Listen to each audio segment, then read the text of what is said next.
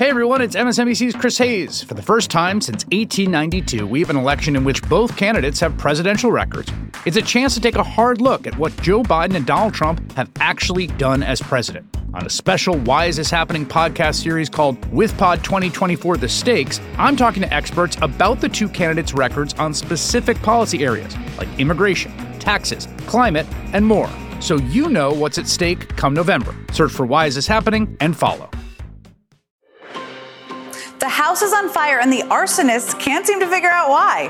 Kevin McCarthy and House Republicans send the federal government careening towards a shutdown as Donald Trump continues to pull the strings. Congressman Eric Swalwell has made a name for himself, calling out the crazy across the aisle, and he's coming up first.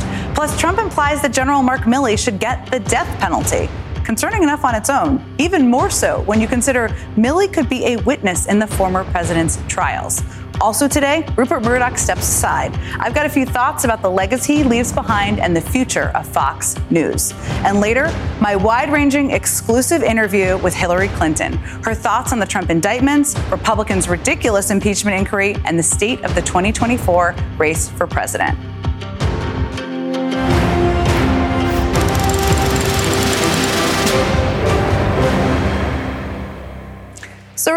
Back in January when it took 15 rounds of votes over five days for Kevin McCarthy to be elected Speaker of the House, which, by the way, required selling his soul in the form of a secret deal we still don't know a lot about to the extreme right wing of his party. There literally has not been a more chaotic start to his speakership ever. And yet this week, with the House paralyzed and barreling toward a shutdown, McCarthy seemed shocked, shocked by the unruly behavior of his caucus. This is a whole new concept of individuals that just want to burn the whole place down. That doesn't work. Really? It's a whole new concept that certain Republicans want to burn the place down? Well, do I have news for you, Speaker McCarthy? If you've been sleeping for the last couple years, the building has been on fire for years. Ten years ago, Republicans led by Ted Cruz and the Tea Party forced a government shutdown. Remember that? Five years ago, then President Trump, a Republican House and a Republican Senate, they controlled everything, somehow managed to shut themselves down for a record 35 days. Earlier this year, MAGA Republicans also pushed our country to default on its debt. And if we really want to talk about burning the whole place down, when the actual Capitol building was under attack by a group of insurrectionists, Kevin McCarthy and his majority and the majority of his party simply waved it off and pledged loyalty to the architect of that chaos, Donald Trump. This destructive behavior is anything but new. And it's worth remembering in this moment, Kevin McCarthy had an off ramp, more than one off ramp out of this mess. After January 6th, he could have followed through with his plans to tell Trump to resign. Instead, he backed off, far, far off, all the way down to Mar-a-Lago to kiss the ring. Now, Trump is effectively running the House. He's pulling the strings. He knows it. In a post on Truth Social, he made pretty clear why he wants to shut the government down to obstruct the prosecutions against him. For what it's worth, it doesn't quite work that way, but that aside. So, yes, Speaker McCarthy, they want to burn the place down. But this is not new. And even if Trump is pulling the strings behind the curtain, Mr. McCarthy, you are the Speaker of this House. It is your job to fix it, to put out the fire. The big question now, less than a week away from a potential government shutdown, is whether you can do the job. Joining me now is Democratic Congressman Eric Swalwell of California. Uh, thanks so much for joining me uh, this afternoon. I, I just want to start My with pleasure. what is happening in the House. How do you explain to people who haven't been tracking this closely what is going on in the House right now? Uh, Kevin McCarthy is a spectator speaker. He may have the title, but Donald Trump and Marjorie Taylor Greene and Matt Gaetz, they all share the job. And the problem is, is, is that McCarthy is only worried about his own job and keeping it, and not the jobs of your viewers, the millions who will be affected uh, if we don't pay our troops, if we don't pay border agents, if we don't pay air traffic controllers. And so, McCarthy could simply bring forward the same legislation that Senator Schumer and McConnell have worked on in the Senate that President Biden would sign and, and, and, be an adult and put the country first. And we would fund the government before funding ran out. But instead, uh, the House Republicans uh, are failures. Uh, they are the failures. They've failed to govern. And because they can't govern, they've failed to fund. And because they can't fund on every core area where we need government, they're going to fail to protect. They're the failures, Jen. Now, we, we are just six days away here. It's such an important point. The Senate has already passed these spending bills, Democrats and Republicans. Do you have any level of confidence we can avoid a shutdown at the end of this week? If Kevin McCarthy puts the country ahead of his own job, yes we can do that. And, and, and by the way, I would like to think that this isn't the only job the guy could get, that if he lost his job because he did the right thing, he'd be rewarded and there'd be something better in the future. But if he's only looking at this through the prism of how do I stay in power? Well, he can buy himself another day, another week, another month, but it comes at the cost of Americans, uh, Americans who will suffer if the government is shut down. So I, am not too optimistic. He'd have to do something that he has not done before. But Democrats, we're working for working people, and we have shown uh, on raising uh, the debt ceiling and paying America's bills that if he wants to come to us for votes, uh, we'll be there uh, to deliver the votes. There are legislative maneuvers that could force a vote to the floor involving Democrats and some Republicans. Do you think that's where we're at? Is that a likely possibility at this point? Unfortunately, it may, it may, come to that, Jen, uh, and, and, that's called a discharge petition, a very Washington mm-hmm. uh, wonky word. Yeah, uh, but yeah. it, it, would require uh, it, it, would require Republicans crossing over. Some of them have already said that they may be willing uh, to do that, and, and, so on funding the government, on keeping Ukraine in the fight. Uh, it looks like that may be kind of the firewall against the chaos that McCarthy and MAGA Republicans can bring to us. I, I, wanted to ask you about Donald Trump's role here. He obviously has no official role in the House operations, but he's clearly pulling strings behind the scenes. He posted on Truth Social in part, quote, this is also the last chance to defund these political prosecutions against me and other patriots. That's not how it works. But what do you make of his demand and his role in this chaos? Yeah, Donald Trump and McCarthy and, and the other pro-insurrection Republicans have never accepted Joe Biden as the president. They tried to run and incite and inflame an insurrection uh, that failed. They voted to acquit the insurrection when we brought forth impeachment proceedings in the House and the Senate. Many of McCarthy's folks go to the January 6 uh, prisoners and visit them to give them comfort and aid. And so they've never accepted uh, President Biden as a legitimate president. And this week, even as we are hurtling toward a shutdown, they'll hold impeachment proceedings, which is just a continuation of the insurrection. And, and so this is all about just putting Donald Trump in charge.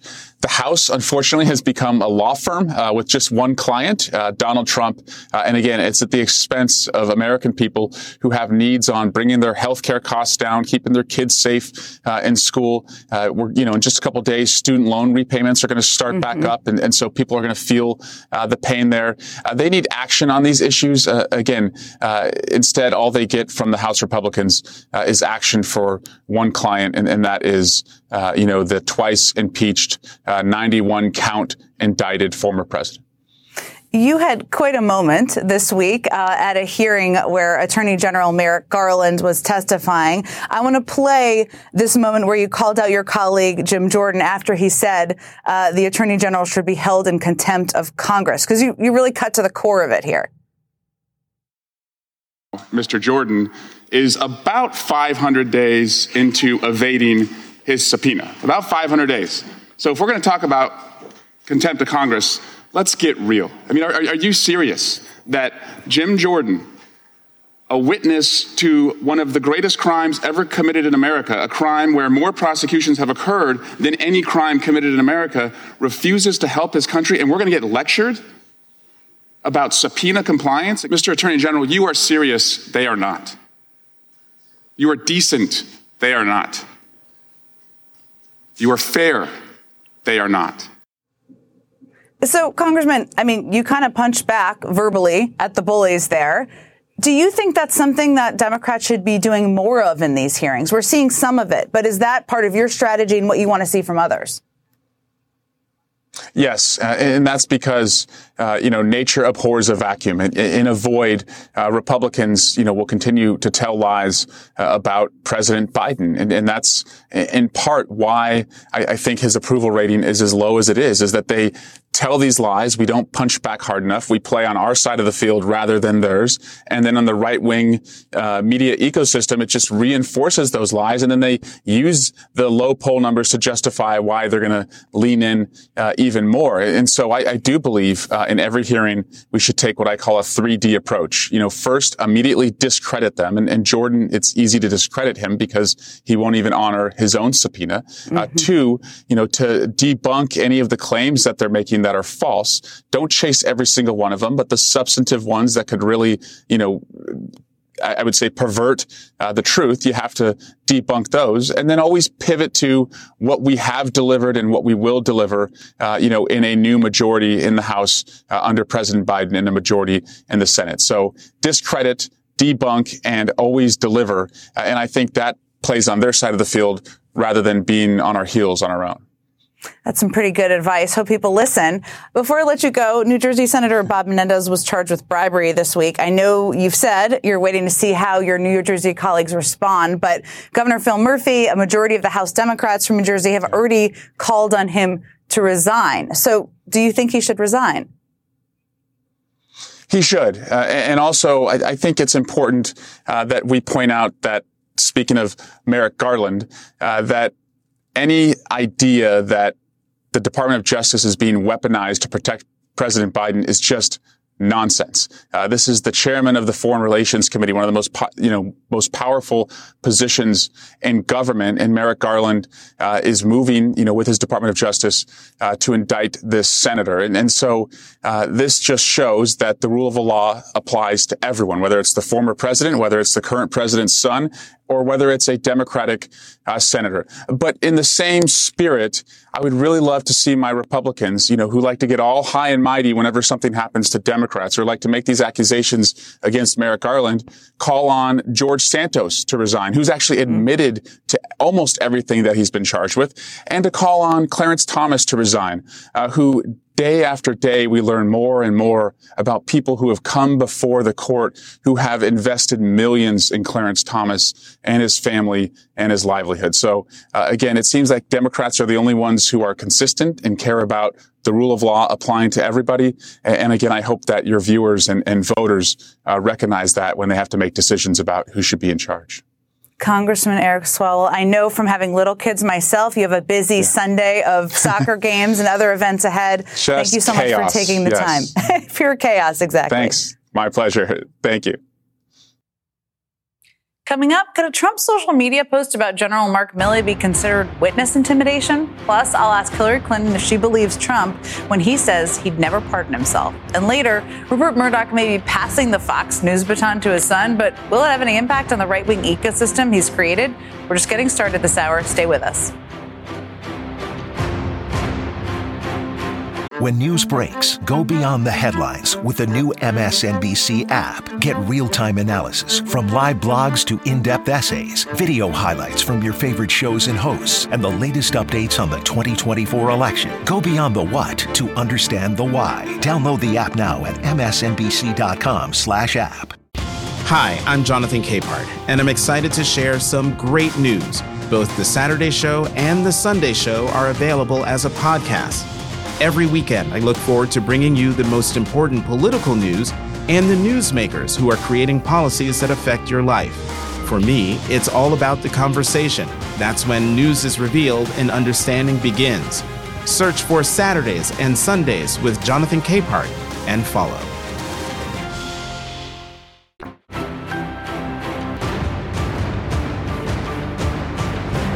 On Friday night, Donald Trump posted an attack against the outgoing chairman of the Joint Chiefs of Staff, General Mark Milley. Trump called him a woke train wreck and insinuated that the general should have been executed for treason.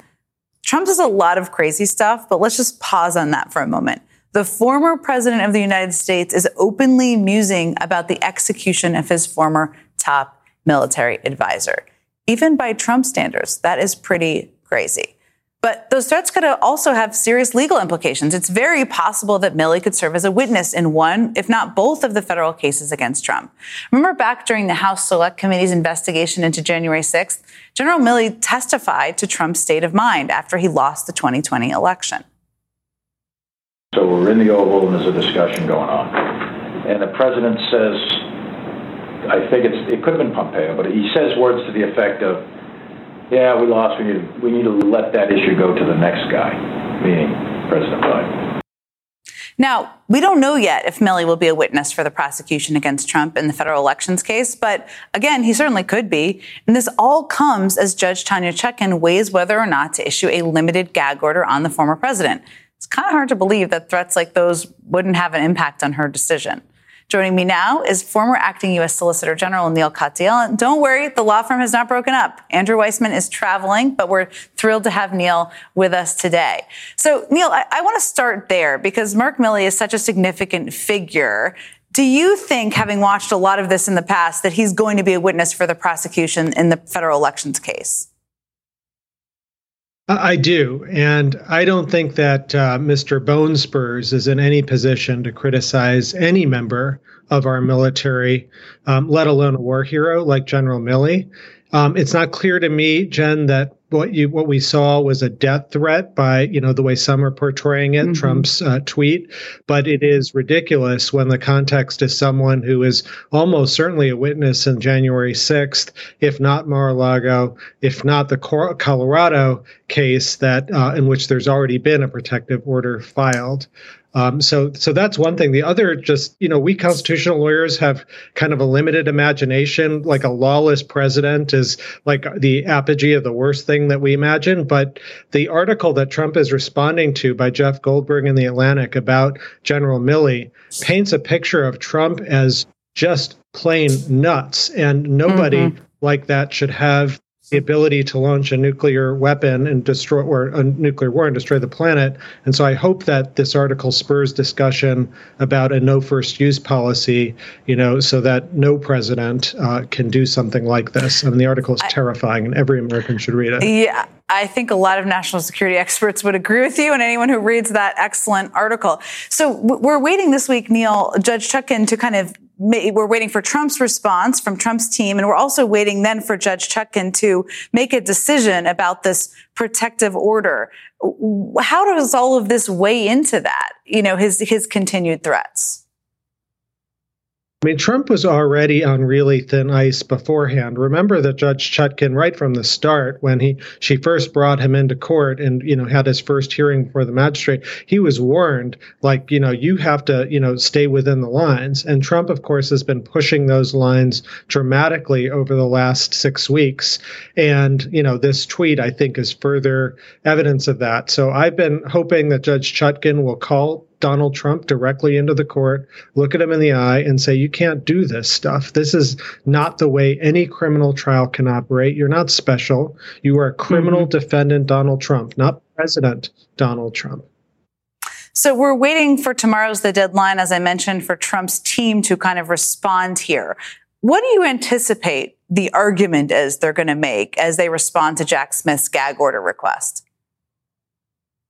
Yeah, a lot of whining about free speech and the First Amendment. And the First Amendment does pre- allow him to do some things, but not intimidate witnesses and interfere with the search of for truth. I mean, the whole point of a criminal trial is to have a regularized, orderly, specific process so that people feel comfortable going and telling their stories. And as I said, already a judge in the Colorado case has entered a protective order just mm-hmm. a couple days ago, barring Trump from intimidating or threatening witnesses. Neal Katyal, I know you're getting a big award in London, so congratulations to that. Thank you for taking the time uh, today and look forward to seeing you again soon. Up next, I sit down with Hillary Clinton for a wide ranging conversation. I'll get her take on everything from the Trump indictments to the chaos in the House to Vladimir Putin's persistent influence on American politics. And later, I've got some things to get off my chest on Rupert Murdoch's departure from Fox News and what it doesn't mean for the future of the network. We're back after a quick break.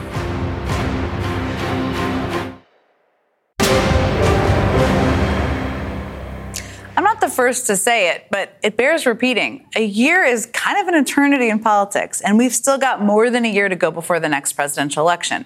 But right now, it looks very much like we are staring down another matchup between Joe Biden and Donald Trump. And the new NBC News poll out today is just the latest to show that Biden and Trump are virtually tied, which shouldn't be a surprise to anyone. But despite the fact that we do still have a long way to go, the polls and those well documented concerns about Joe Biden's age have kicked off what's now become a bit of a tradition for some in the Democratic Party. The early panic, as my old boss David Plouffe famously coined it, the bedwetting. So, how concerned should Democrats be? I caught up with Secretary Hillary Clinton this week at the annual meeting of the Clinton Global Initiative to get her perspective. She had a lot to say about the 2024 race, Donald Trump, the Republican Party, and the looming presence of a certain Russian leader. The polling right now for 2024 for the presidential race is tied. Is that something that surprises you or worries you? No, it doesn't yet. I mean, we're a long way out, and I think uh, there is, um, you know, a, a kind of. Um, you know, looking and almost shopping mentality in uh, voters, like, oh, who am I going to have to vote for? Mm. And wait a minute, I'm not happy with that. They're never happy with what the choices are. Mm-hmm. You know, I, have seen that for many years. The purple unicorn. The, purple the elusive unicorn. purple unicorn. Exactly. And so honestly, I think that the issues will not be joined for quite some time. And I feel good about where the Democrats are and where uh, President Biden and Vice President Harris are because you know, and, and I think Biden is the one who says this all the time don't judge me against the Almighty, judge me against the alternative. And I have been very clear in saying I am for the Biden Harris ticket because of what they've accomplished, uh, which I value and I think is making a big difference in helping us uh, shape our future. But I'm also for them because the alternative is so dangerous. And I think people will begin to pay more attention uh, as time goes by. When you mentioned the ticket, I mean, you have fought against more sexism in public than anyone, probably globally, from Vladimir Putin to right wing Republicans, the gamut you know, there has been more talk, at least in my time in politics, about questioning whether the vice president should be on the mm-hmm. ticket. Yeah. I know what I think that's about, but I want to know what you think that's about.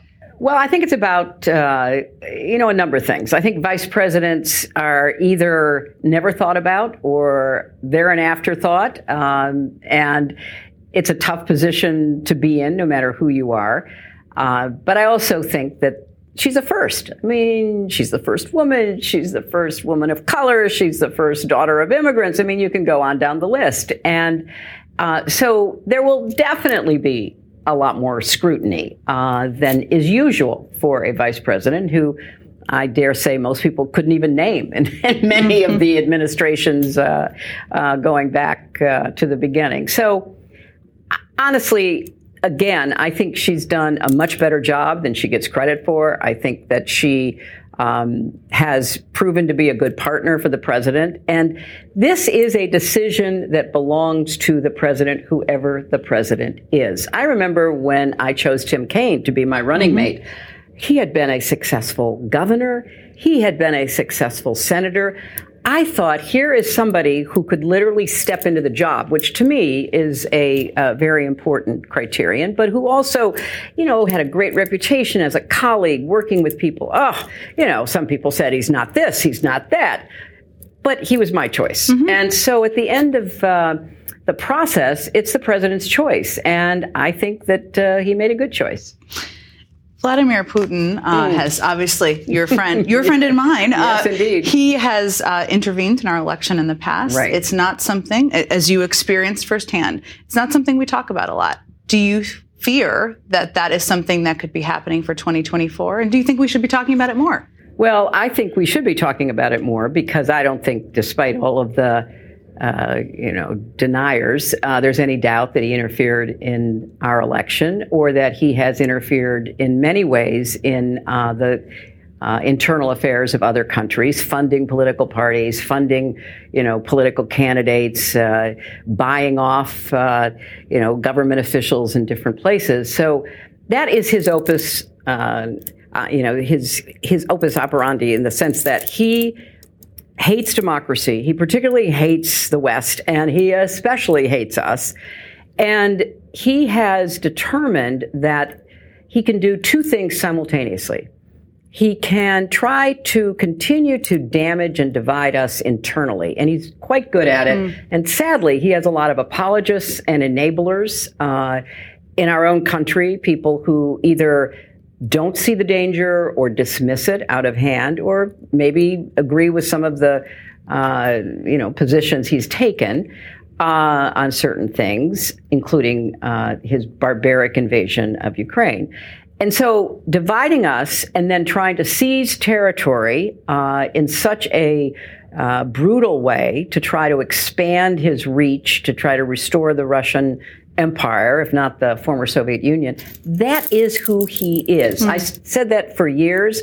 Part of the reason he worked so hard against me is because he didn't think that uh, he wanted me uh, in the White House. So we are where we are, and part of the challenge is to continue to uh, explain to the American public that you know the kind of leader Putin is this authoritarian dictator who literally kills his uh, opposition, kills journalists, poisons people uh, who disagree with him, invades other country, interferes with our election. Um, that is part of the alternative we have to reject in this election. We have to reject authoritarianism. We have to reject a kind of creeping fascism almost mm. of people who uh, are really ready to turn over their thinking, their votes. Uh, to want to be dictators, and we can't allow that to proceed. So I think it's I think it's fair to say that uh, y- you know you have a tough job because you have to talk about what's happening in the news, but you also have to keep people's eyes on what's right behind the horizon. And I fear that, um, you know, the Russians have proved themselves to be quite adept at interfering. And uh, if he has a chance, he'll do it again. Another person whose skin you've gotten under is Donald Trump, of course, mm. who uh, is facing four indictments, as we know. Um, he recently said that he is very unlikely, it would be very unlikely that he would attempt to pardon himself. Do you believe him? I don't believe him on anything. Why would I start believing him on that?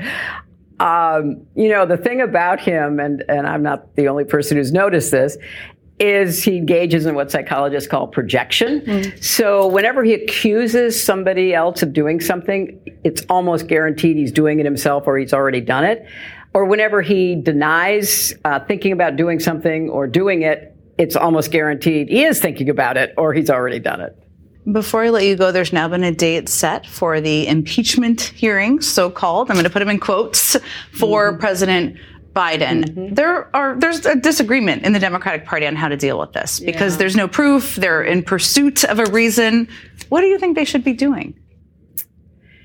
Well, first of all, I don't I don't know how they can proceed with an impeachment if they haven't had a vote. And uh, maybe I missed it because I've been so busy here at CGI they trying to had a vote, trying to well, be you've been inspired, positive, and come up with solutions to our problems, which is what I like to think about. Um, so I, I, don't know how they're just basically uh, blowing off the process. Um, there's no there there, and in fact, it seems they know there's no there there, and sadly, the Speaker of the House is too weak to stand up against the uh, most rabid, uh, you know, block of uh, his uh, members who don't care what the truth or the facts are. They just want to, you know, be able to grandstand and try to cause President Biden problems.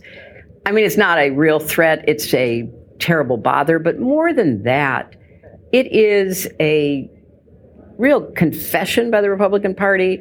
They have no agenda they have no interest in trying to bring people together to solve problems. I have said for years, because I was in the Senate when I voted for immigration mm-hmm. reform, as a majority of the Senate did, and George W. Bush said he would sign it, and the House wouldn't take it up because they don't want a solution to what's happening on the border. They want a political problem. Uh, that they can try to use for their own benefit. That's what this is to keep, you know, the base, whoever that is, in some parts of our country all riled up while they make up stuff that has no basis in fact. It is no way to run a great country. And the only way we're going to get through this, Jen, is by defeating them.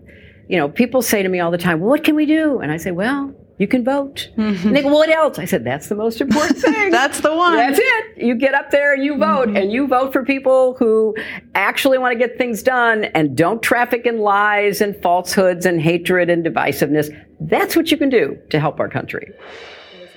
Some get out there and vote. Some pretty good advice there from Secretary Clinton in a wide ranging interview.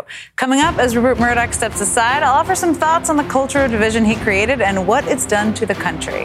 And then Brian Stelter, who has spent a lot of time digging into Fox News over the years, joins me to discuss what the network's future looks like. We'll be right back. There comes a point when the right to vote requires a fight to vote. MSNBC Films presents Battleground Georgia, a story that explores the ugly history of voter suppression and how Georgia is leading the charge against it. Something has to change. The old South is being replaced by the new South. Battleground Georgia, part of the Turning Point documentary series from executive producer Trevor Noah. Sunday, May 19th at 9 p.m. Eastern on MSNBC. Get the latest updates on this year's high stakes election with MSNBC's How to Win 2024 newsletter. When you subscribe, you'll get expert analysis on key races sent straight to your inbox, including articles written by the host of the How to Win podcast, Jennifer Palmieri. Subscribe today at msnbc.com/win.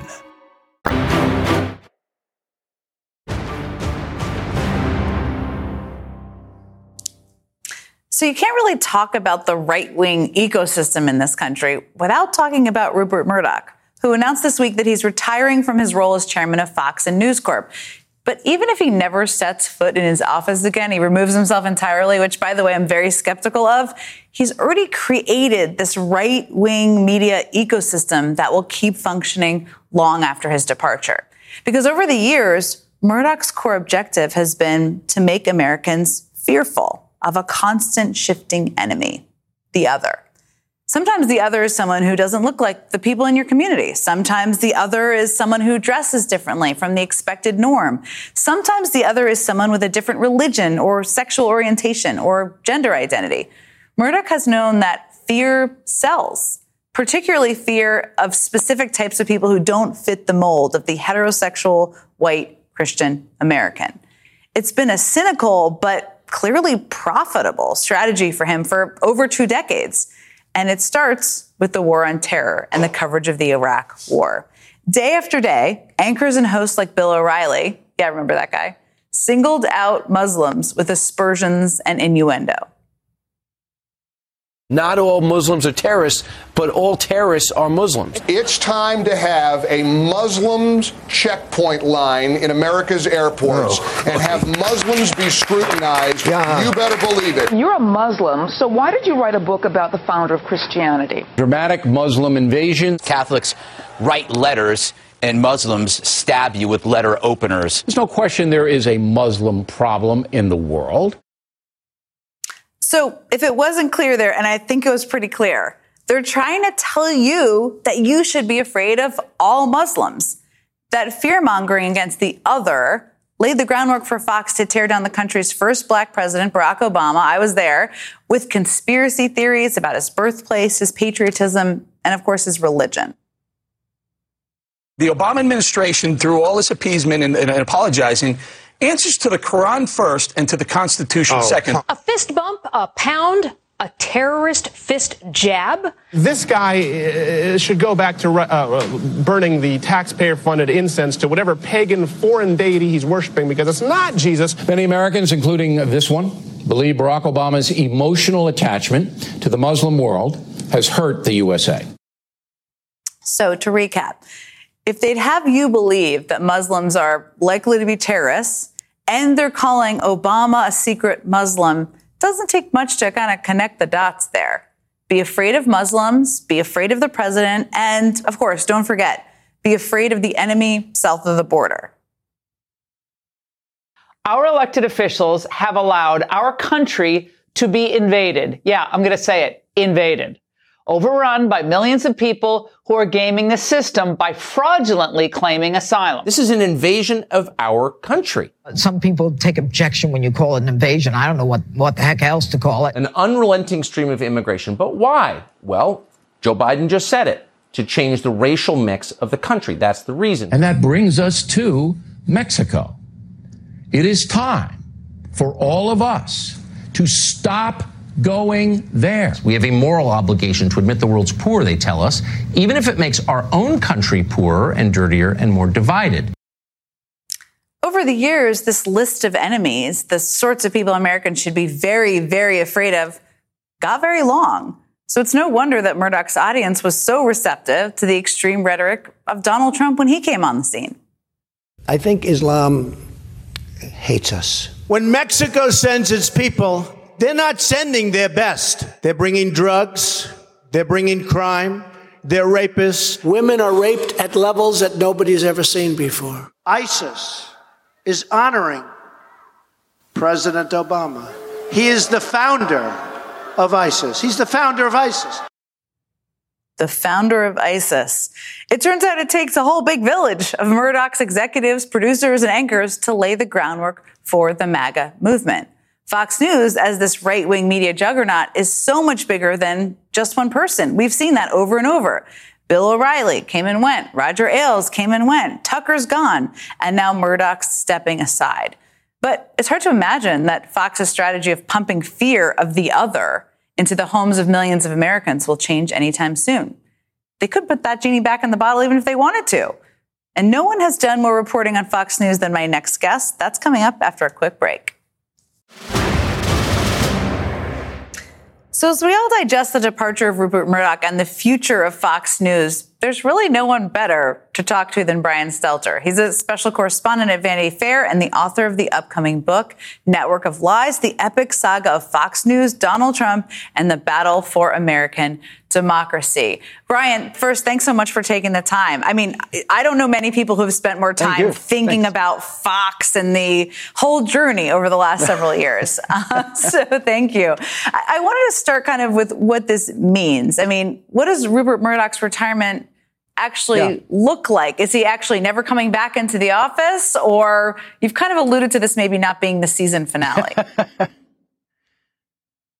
Right. Listen, I, I, do go through a lot of Tylenol, a lot of aspirin, but I think it's important to study the right-wing media machine for the reasons you just described before the break. It is vital to understanding how the Republican Party has become so corrupted and, and frankly so broken. It is in large part because of the incentives of these television networks. Uh, so when it comes to Rupert Murdoch, you know, he, he was moving toward this moment for, for several years, especially during the pandemic. You could see him letting go and, and being less of a leader than before. I think many times people view Fox as a leader of the Republican Party. Certainly GOP lawmakers think the Fox is in charge, but actually mm-hmm. Fox is not in charge. They're a follower. You know, they're, they're not actually leading anywhere. And that's why there's so much dysfunction and so much chaos. It's because of a lack of leadership. So I think Rupert's announcement, it confirms, it cements what was already happening. And I, I think maybe it indicates there's going to be even less leadership. I think the only thing maybe scarier than a Rupert Murdoch Fox is a Fox where no one's in charge at all.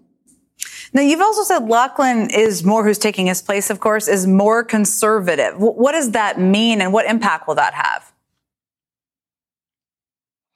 Well, in the rare moments where Lachlan has spoken out publicly, for example, in a speech where he de- uh, decried the evils of wokeness and talked about the evils of the 1619 project from the New York Times, we get the sense from Lachlan that he both shares his father's conservative values, but is more in line with the movement and more in line where the party is today, more in line with the MAGA, um, you know, the idea of Trumpism. We know, for example, on election night 2020, Lachlan was rooting for Trump to win, while his father has been very critical of Trump in mm-hmm. private. So whether that reflects you know, on the air or not, I think that's very much remains to be seen. But Lachlan, you know, we should not expect any change in the editorial tone or strategy. So you, you just alluded to Rupert Murdoch's kind of evolving view of Trump, which I know from reading your coverage, but I don't think a lot yeah. of people know about that. Tell us a little bit more about his evolving views and kind of what's happened over the last couple of years with Fox and the editorial strategy as it relates to Trump. Right. Rupert simply was not impressed by Trump uh, during the presidency, during those four years when Trump was in the White House. They were in touch a lot in the beginning, and by 2020, the two men barely spoke. They only had two phone calls in 2020, and they have not spoken since. So Rupert's given up on Trump. He does not want to see Trump back in the White House. As a source said to me for Network of Lies, Rupert hates Trump, but he is resigned to Trump being the nominee again. In other words, Rupert doesn't think he has that much power anymore. Yes, he flirted with Ron DeSantis, he talked to Glenn Youngkin, but Rupert is resigned to Trump being the nominee, and that speaks volumes about how much he's lost control of the, the, the, the, thing he created. You know, Fox News still is the beating heart of the GOP, but mm-hmm. it's having to be, you know, it's having to follow Trump around and it's having to take, take, you know, take orders from Trump essentially. You mentioned this earlier, but you said, you've said that the audience programs Fox. What does that mean exactly in terms of an editorial meeting at Fox? How does the audience program what we see on air? Yeah, I'll give you an example from 2020. I, I studied all this with the Dominion lawsuit. Uh, the weekend that Biden won the election, the New York Post, which Rupert Murdoch owns and which Rupert Murdoch edits, he edited an editorial that said, get Rudy off TV. Rudy's hurting you, Donald Trump. Of course, the next day, Rudy was on Fox News. He was on for weeks lying about Dominion, leading to that defamation case and that amazing settlement. That's the kind of thing that shows that the audience is in charge and not Rupert and not really Lachlan Murdoch either. Now, will that change in the future? Maybe maybe the Fox board is going to show more spine. I think we actually saw that late, earlier this year with the Dominion settlement. The Fox board might start to step up and be more involved. But so far, it's been Rupert and Lachlan and basically a lack of leadership has been the story. And you know, Jen, the other wild card here is what happens when Rupert Murdoch dies. Uh, someday he will pass away and there will be a power struggle. And James, the more liberal son, has a vision for a different Fox News that's much more tethered to reality. So all of that's possible down the line, but none of that seems imminent more of the succession plot line that we've all been watching. So there's a debate coming up this week, uh, just in a couple of days. Brian, what are you watching for uh, with with that, given the host of the debate? Hmm. Right. Fox is uh, leading the debate for the second time. It does speak to the Republican Party's relationship with Fox. And I think most importantly, the questions that are going to be asked, right? Are they going to get, are, they, are we going to hear questions about substance? Is Fox going to help drag the party back toward a more policy-based, reality-based approach? Or are they going to ask about UFOs again, the way Fox did at the first debate? You know, I think that the questions are telling, even more so than the answers sometimes, because it shows where Fox thinks the party is and maybe where it wants the party to be. Brian Stelter, thank you so much for your time today. I'm back with some exciting news after this quick break. We'll be right back.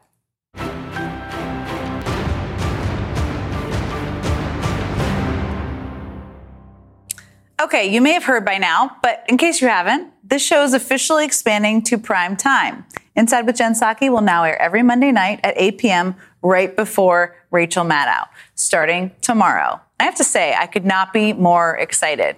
We have a big show that we're getting ready for tomorrow night's debut. House Speaker Emerita Nancy Pelosi is going to join me here on set to talk about the chaos in the House and the looming government shutdown. I'm feeling she's going to have some thoughts on everything going on across the aisle and how Speaker McCarthy is handling all of this. We're going to have some other special guests and obviously no shortage of news to cover. That's tomorrow night at 8 p.m. right here on MSNBC.